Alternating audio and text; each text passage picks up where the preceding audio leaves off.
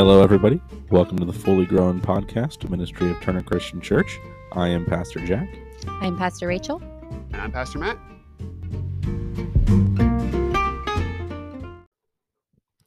Hello, and welcome to this episode of the Fully Grown Podcast. Oh, I messed up my wording there, but this is a ministry of Turner Christian Church, and you are listening to episode 130, which coincidentally is the time that we record the Fully Grown Podcast on Yeah.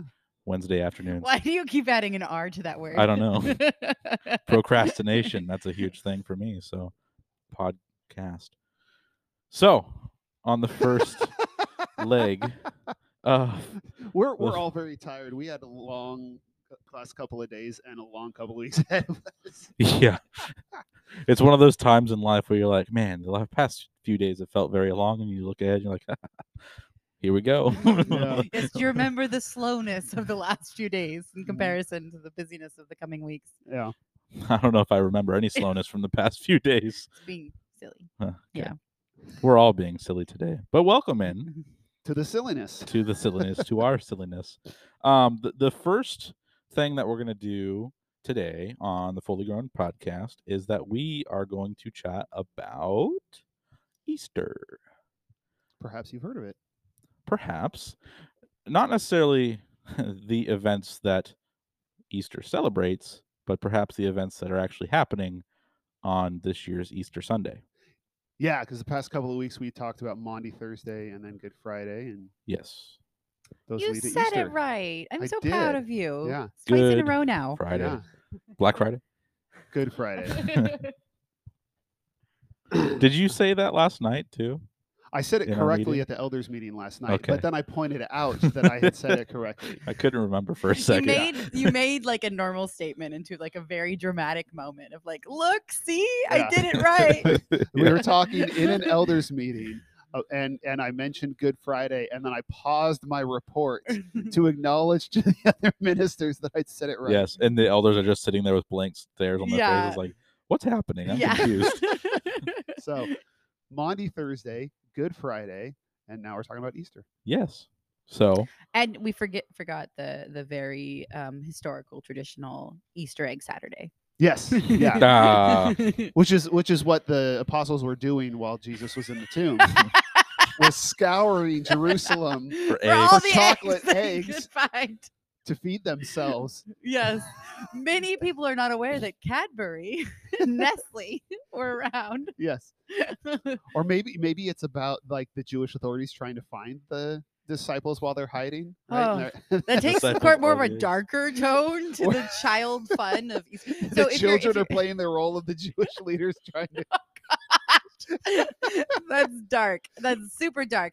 So I'm just gonna like um pivot just slightly to remind Please. everybody that um our Easter egg hunt is on Saturday. It's at 10 a.m. It's gonna be wonderful fun, special Easter message of coffee, juice, and donuts and eggs and no dramatic reenactments of anything Yeah. from the first century. the, the message will not tell the kids that they're We should clarify. disciples.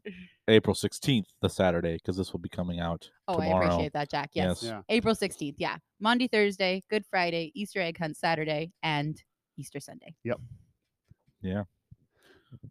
What's I- going on on Easter? So the first thing that's going on is a, a sunrise service, which is a, an old tradition, and we did it for the first time since I've been here last year.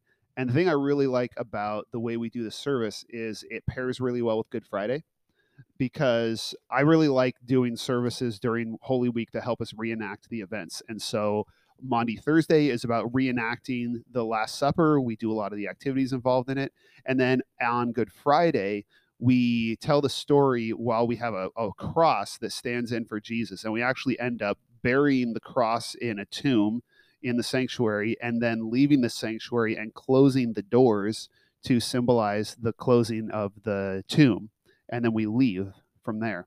And the sunrise service picks up on that story because we start the service in one location outside the sanctuary and we go to the sanctuary and enter as we tell the story of the women going to the t- the tomb and what they discover, and uh, it's just a really cool connection of these different um, beats of the story. And so, in a way, you get the sunrise service that's kind of like the early morning discovery of the tomb, and then you get the the regular service, which is more like the the encounter of the disciples um, with Jesus, where they get this more. You know, like it's a, it's a brief encounter between Jesus and the women, and then when Jesus appears to all the disciples, and they have more, you know, a, a something that they were able to reflect on more in there, and, and it the service kind of ties with that, and with communion that be is part of how Jesus reveals himself to his disciples, and so it's a cool way to fit all those beats. The downside is it's at six thirty uh, in the morning, but the upside is that I doubt the ladies uh, dressed up to go to a tomb. And so you're not expected to to dress up. In fact, I've been to sunrise services where people are encouraged to show up in their pajamas, and um, that would not be. I would not consider that amiss. Will you be leading in your pajamas? Yes, but I sleep in a three piece suit, I knew it. So- so my my pajamas are more formal than most. Um, I kind of want to wear suit jamas. mine, my pajamas now to that that service. Yeah. that sounds fun. Um, Just so so please don't feel like if you roll out of bed and man and just manage to to get there, uh, you know, you don't get Easter level dolled up. That's okay. Um, there's time in between um, that and brunch, so um, it's definitely. I, I, I think there's there's a sense of, of authenticity in that that Mm. that you're not dressed up to expect the resurrection. You're going there in a state of you know the last time you saw the tomb, it had a body in it Mhm. and um, and then we get to celebrate and then we go home and get dressed up because we know that jesus is alive or if you don't you don't have to get dressed up for easter the point is i've already made it Yeah, yeah.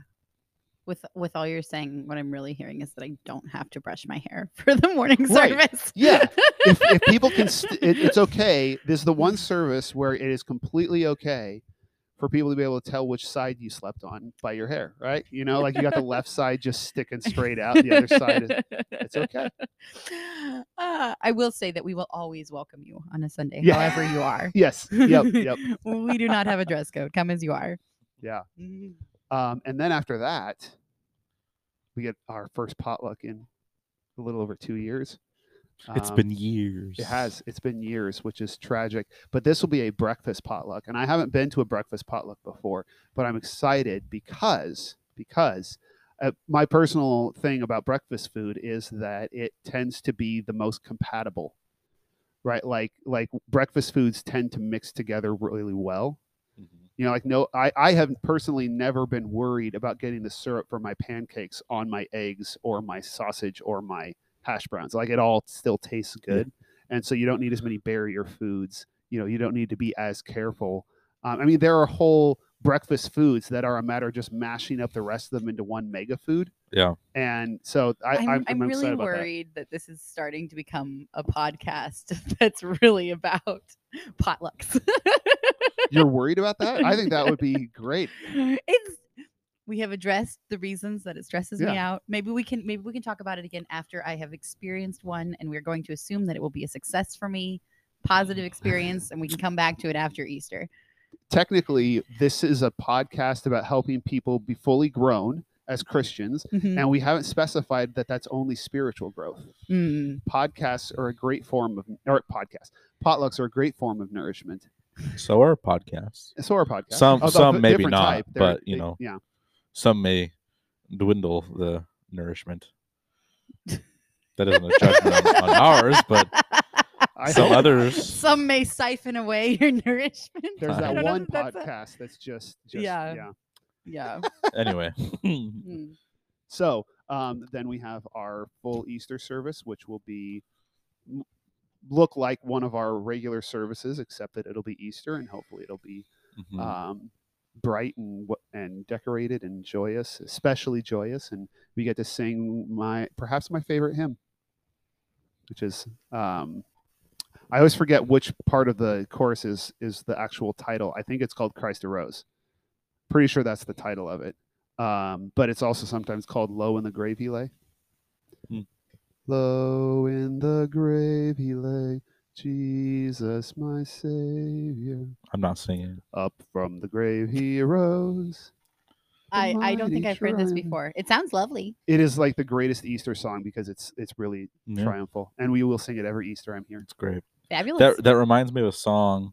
Um, oh, which which song is it? The it's the one where you talk. You know, I ran out of that grave. That song. I love that song. I hate that song, and I'm Oh. sorry I hate it. because there, it, it doesn't have anything to do with a specific song. But the year I camp rep for Boise Bible College, Mhm. and you go out and you go to about ten different camps throughout the summer. And they all was the sang song. It. was the year that song came out. Uh huh. and every single camp was like, "Here's a new song." And by the ninth camp, you say, "This is not a new song to me. This is a very old song." And so that uh, that song was just drilled into my brain, and I was like, "I can't stand it." So I apologize, but yeah, I'm also a little too literal with the imagery, and I'm imagining like Lazarus all bound up in his in his burial cloths, trying to run when like they had to untie him when he was actually raised, and yeah. so Anyway. That was an image I didn't need in my yeah, head. just a sprinting mummy. it's always an adventure with the two of you. then again, if I did wake up in a tomb, I would run out of it. like, like I would not dawdle. yeah. You're telling the story later, and I ran out of that grave. yeah. Be a good Christian Sprinted. song I was lyric. screaming. Yeah. yeah. Well, yeah, So yeah, that's gonna be Easter. that's going to be Easter, Yep.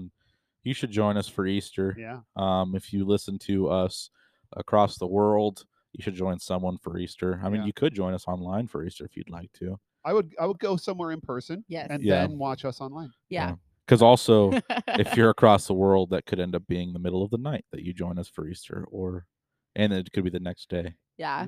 Yeah. I think that if um if you're physically and safely able to be in in-person services, that please go be in service. Yes. But you know, that was one of the I remember that being a silver lining during the first COVID Easter. Afterward, I talked with people and there's like, yeah, I went to Easter I went to Easter services all day. And I went to the church that I, I was at Easter at the church that I used to go to and I lived over there and I, I got to check out a Catholic service and an Orthodox service and a Lutheran service and we just spent the whole day in church. Didn't used to be able to do that. Yeah. So cool. Technology is good for some things. Yeah. Yeah.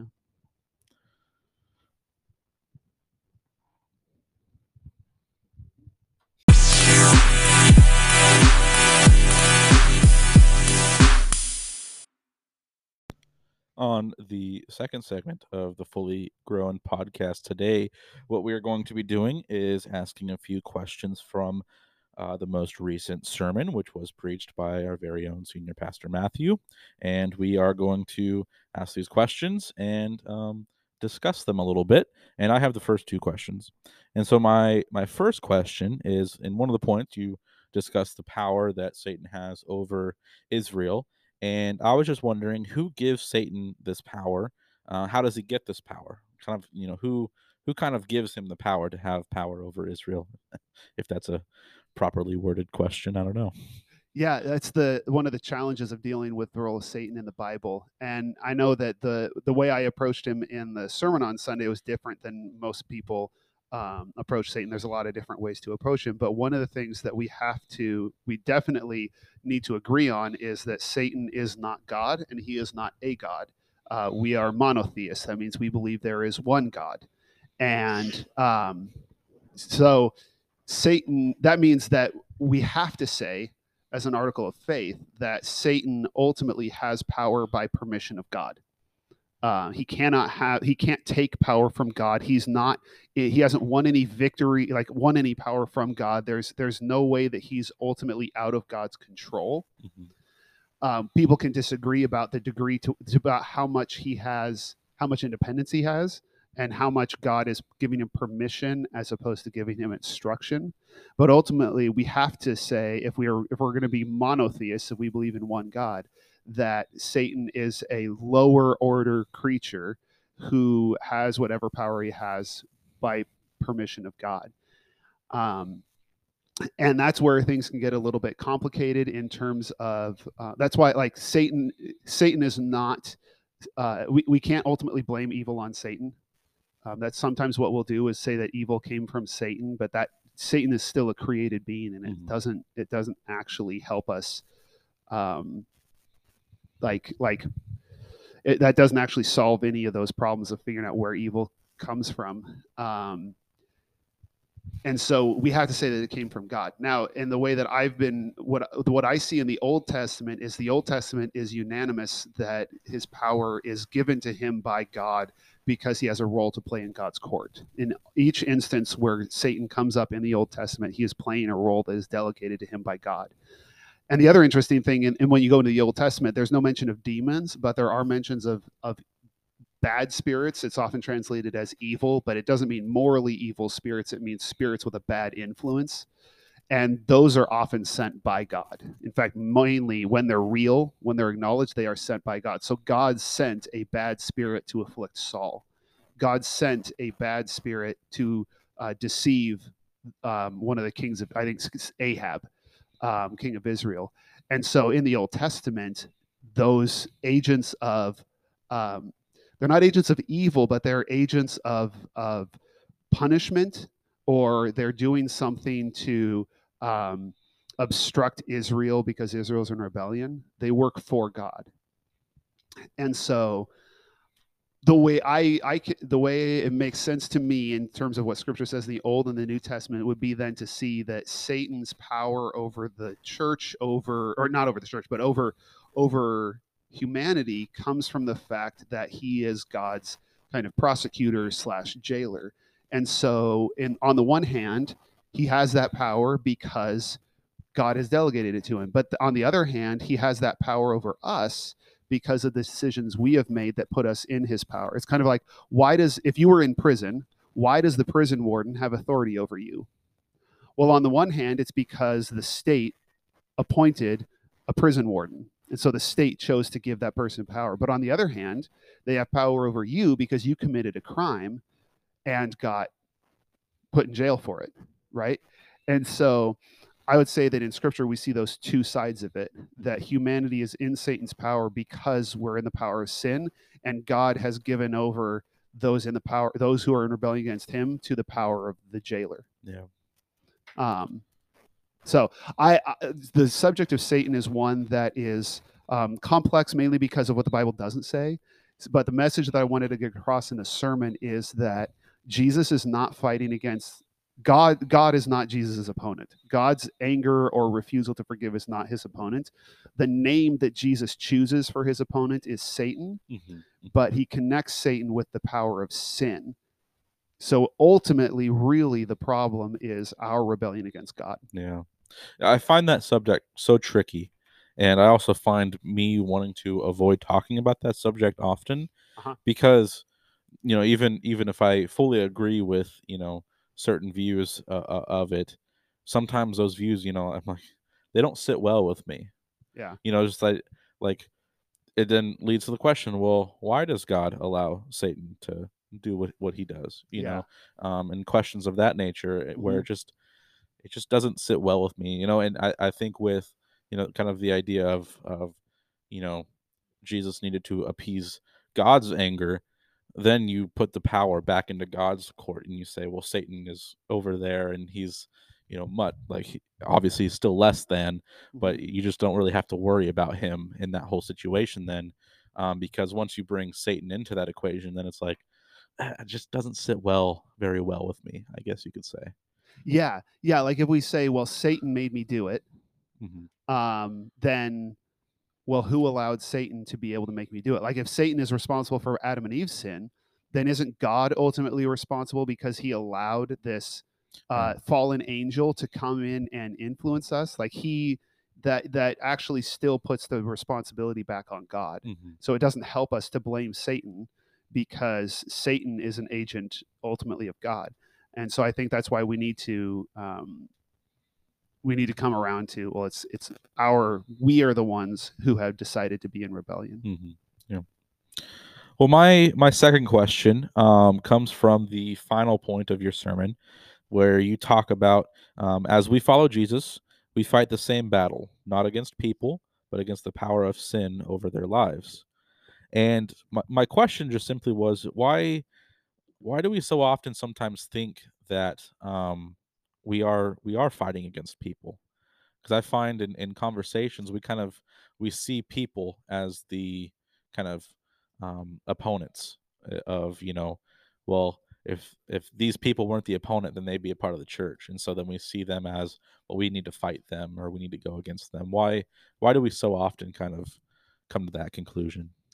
I think it's because um, the person is not God's enemy, but the person might be my enemy. Mm-hmm. They might be in the way of what I want to do, or they might be the the most visible obstacle to me, and so I want to fight them. It's kind of like like when you think of in times of warfare. If you and I are in opposing armies, we're not actually personally enemies. Um, my enemy is the enemy of the army that I have enlisted in. Uh, and but how often are there problems where soldiers will fight will will, will be violent in ways that are not you know they're they're not part of combat. Yeah. you know whether uh, there are all kinds of examples where an army will do th- or soldiers will do things against people who aren't a threat who aren't actually enemies of their of their cause uh, because we get caught up in who's in front of me. We get caught up, caught up in our personal issues. Our personal burdens the personal frustration because if you're in front of me and you're in my way then i it's it's easier for me to latch onto you personally as my enemy. Yeah. um, and also our own goals get tied up in uh, in serving uh, whatever higher cause we serve so Mhm. that i want to serve this cause well right and so my self-worth and my goals become tied up in that and now you're an obstacle to me achieving very deep Yeah. deeply held personal goals or or visions for how the world should go and so it's it's i think ultimately it's a bit it's a lot of it is um you know getting caught up in ourselves and putting ourselves first because we're not actually thinking about god's priorities we're Yeah. not and and that is a temptation that every single person faces and so it's a constant battle to re- to see things from god's perspective and to remember that we're serving his purposes not our own Yeah. you know i think there was a lot in the sermon where i saw kind of this this idea of um, kind of scope is the word that's coming to mind i don't know if that's really the proper word but just this idea that you know at the time it was believed that rome and and you know the individual groups of people were were the enemies and that's who we need to overthrow to achieve god's god's plan. And jesus was kind of like no that's that's way too narrow minded guess Mhm. what? There, there's a lot bigger of a plan here a- at work. And i kind of see that within you know our modern times and within our personal life sometimes it's like well if we could just fix this problem then you know it'll all be it'll all work out great. And it's like nope that's a little bit too narrow minded we need to Mhm. open it up a little bit and see you know what is god's overall plan? And god's overall plan involves you know sin and how we we conquer that not how do we conquer this person in front of me who i view Mhm. as my as my enemy. Right. and so that's uh, throughout the entire sermon that's kind of where my mind was taken yeah. with this idea of you know you got rome right in front of them and they see them as these this is the enemy we need to fix that and jesus is here to do just that and jesus is like nope i'm not here to do that i'm here to do something very very different that's a lot lot you know bigger than what Mhm. you're Yeah. what you're viewing so, which makes sense building on the story of the Old Testament because the if you look back at the Old Testament, what you see ultimately, one of the things you'll see is the fact that liberating God's people from political bondage is not enough. mhm. Otherwise, they wouldn't need a second Exodus yeah because there's all kinds of stories of God protecting the political independence of His people yeah and overthrowing Egypt and protecting them from Babylon and Egypt and Assyria, and yet they still were in rebellion against Him Mhm. continuously. And so if we if that kind of liberation was enough, he wouldn't have had to do it again. yeah So they're not learning the lesson of the Old Testament. Yeah.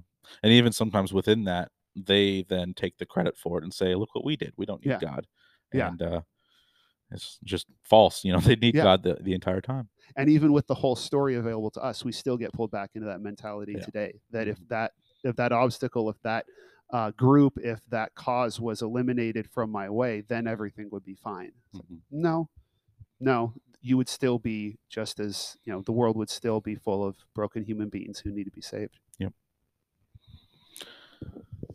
Well, um, in the sermon, you uh, talked about things that you had been taught growing up and how, um, as you've come back to um, text as an adult and relooked at topics, you've come to different conclusions.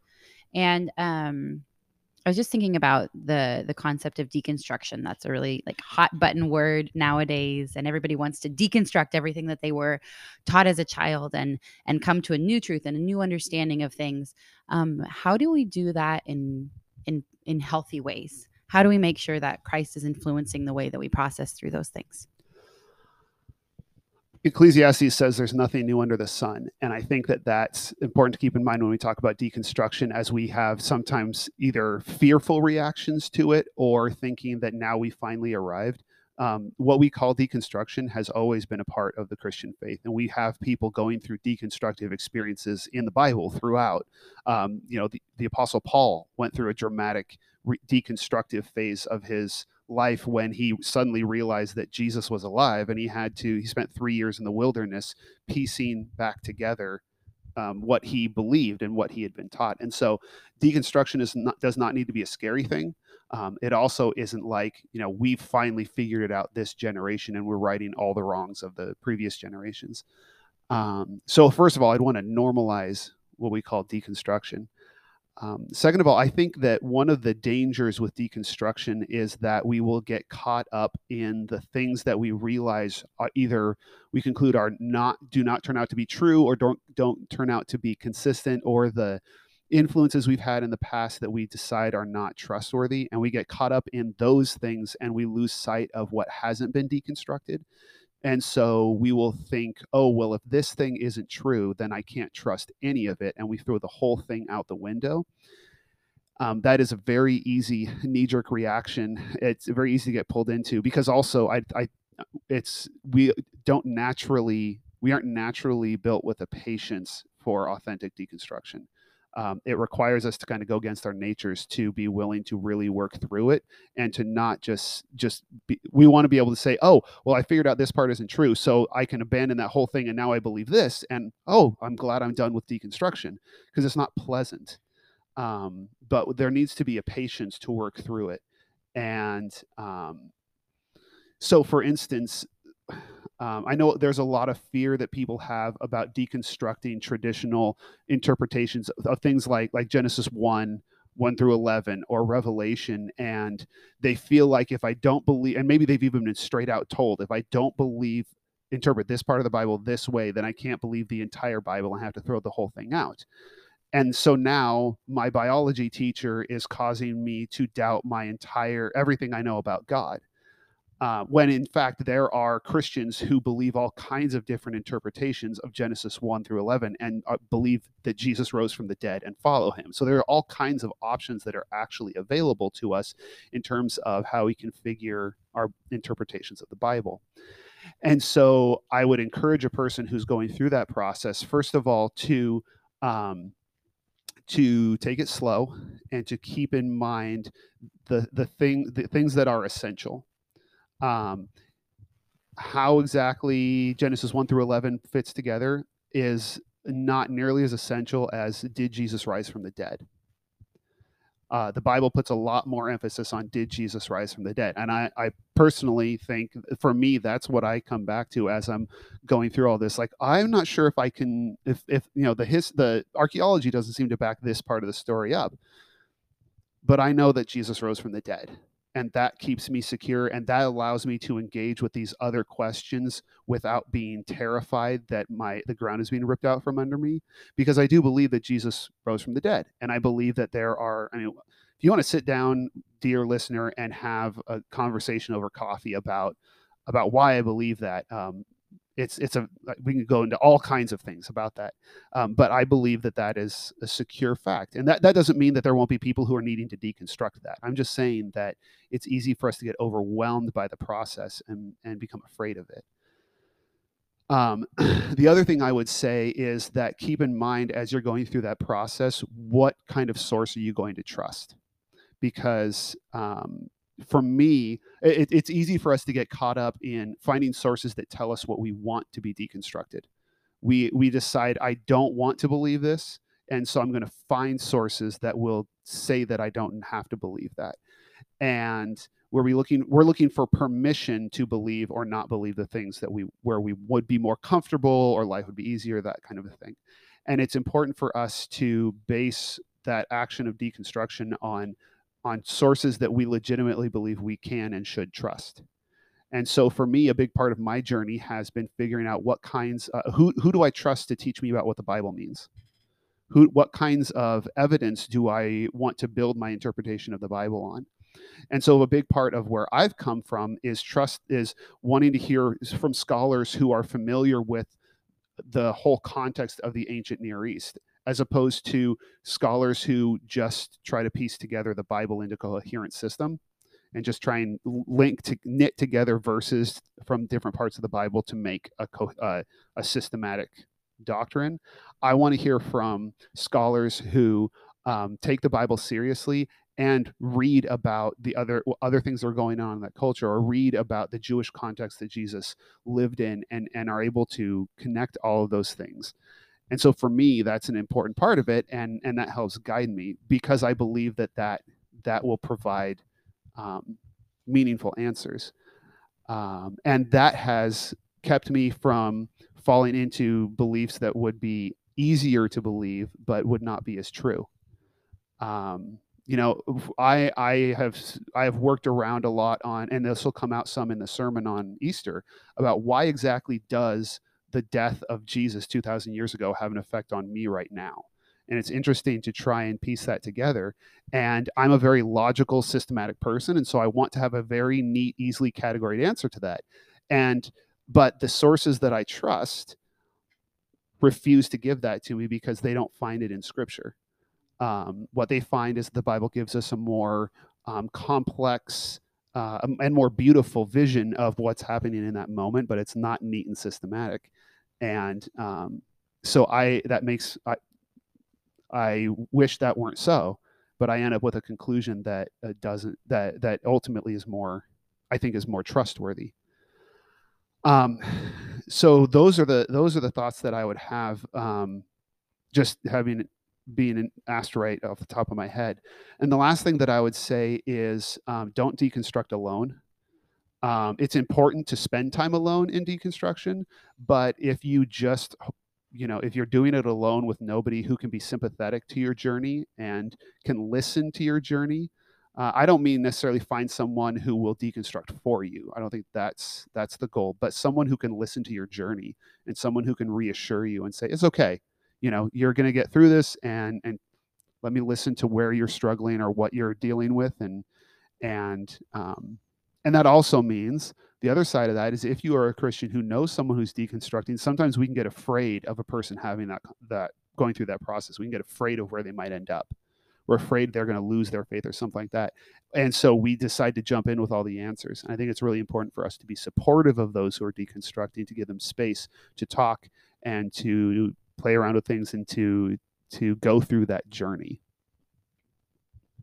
I think another what you know one of the things that I was thinking about too with within that that conversation is um, going back to the viewing people as the enemy. I think sometimes when we reach the conclusion of like I want to deconstruct, um, at least for me, every once in a while it's been because someone has hurt me that's you know given me this information, and then I'm like, all of a sudden kind of in my own head like thinking of them as well they're they're the enemy and i need to de- deconstruct this because of them. And that creates a very unhealthy um, you know approach to deconstructing because every single time that topic comes up you're thinking of this person yeah. um, mm-hmm. and kind of making it more well what uh, about you know what i want to discover through this than about the person that has led me to wanting to discover this i guess yeah. is one of the things too. Yeah it's it's often deconstruction is often a result sometimes it's just a result of new information mm-hmm. but it's mm-hmm. often a result of um, hard experiences or disappointments or having your faith shaken by an experience with a person that you trusted mm-hmm. and yeah you're right the, to keep those distinct or to, to be aware of where that's coming from yeah.